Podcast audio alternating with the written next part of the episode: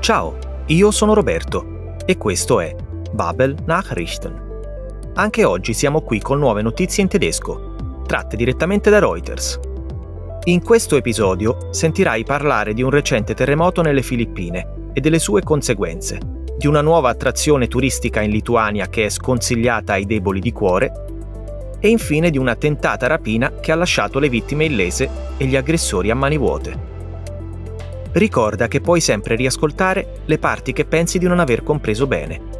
Se preferisci, puoi anche consultare la trascrizione dell'episodio su babel.com/podcast. Tutto pronto? Bene, allora partiamo.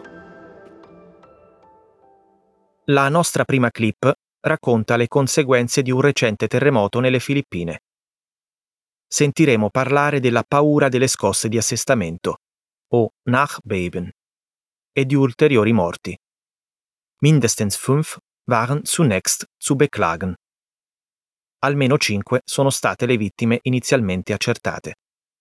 Le scosse sono state forti e una donna racconta che unsere Lampen im Haus begannen zu schwanken.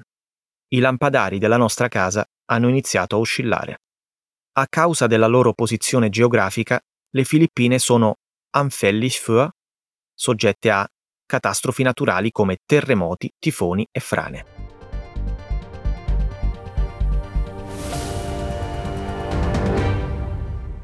Die Folgen des Erdbebens vom Mittwoch sind deutlich zu sehen, hier in Vigan City an der Westküste der philippinischen Insel Luzon.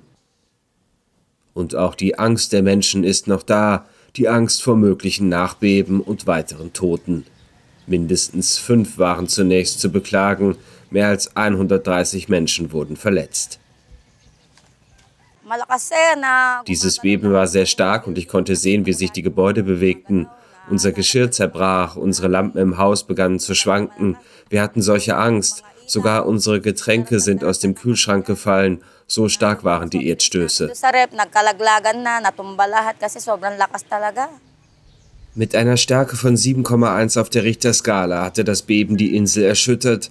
Auch in der Hauptstadt Manila waren die Bewegungen zu spüren.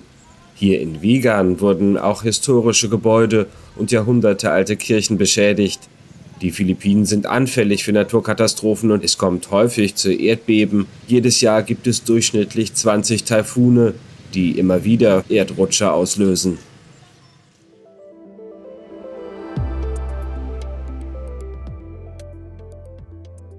A Vilnius, la capitale della Lituania, c'è una nuova attrazione turistica. Quella che potrebbe sembrare un'operazione di salvataggio è in realtà un brivido calcolato o calculierter Nervenkitzel. Con i suoi 160 metri, l'edificio più alto del paese è ora aperto agli amanti del brivido, Abenteuer Lustige, che potranno passeggiare auf der Kante o letteralmente sull'orlo del precipizio. Una turista ci racconta che fa paura solo finché non si sente la tensione della corda. Bis man die Spannung im Seil spürt. L'edificio, che è una torre televisiva, è stato completato nel 1980, quando la Lituania faceva ancora parte dell'Unione delle Repubbliche Socialiste Sovietiche. Der Union der Sozialistischen Sowjetrepubliken, o UdSSR. Bene, se sei in cerca di un'esperienza da brivido, sappi che Vilnius ti aspetta.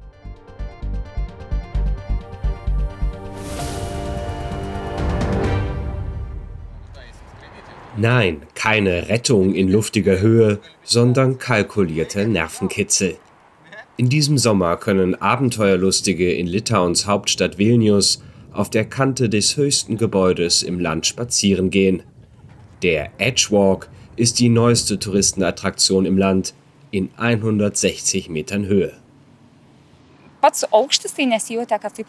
Es fühlte sich nicht sehr hoch an, aber ich fühlte mich etwas unsicher dennoch. Ich hatte Angst, mich dem Rand zu nähern, so diese Frau aus Vilnius. Es ist beängstigend, bis man die Spannung im Seil spürt. Danach schaut man auf den Horizont und die Angst verschwindet. Der Fernsehturm von Vilnius ist ein Bauwerk aus der Sowjetzeit, das 1980 fertiggestellt worden war. Damals war das baltische Land noch Teil der UdSSR.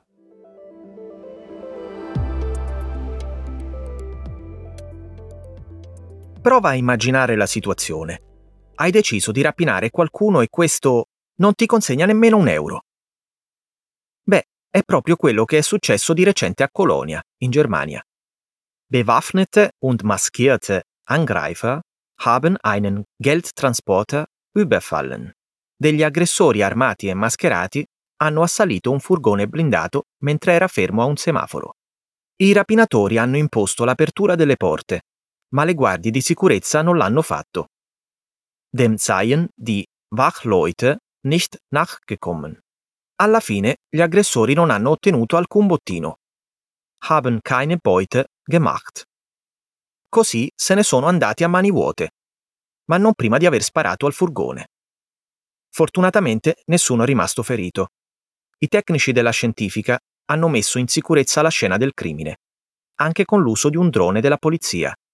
Auch mit dem Einsatz einer Polizeidrohne.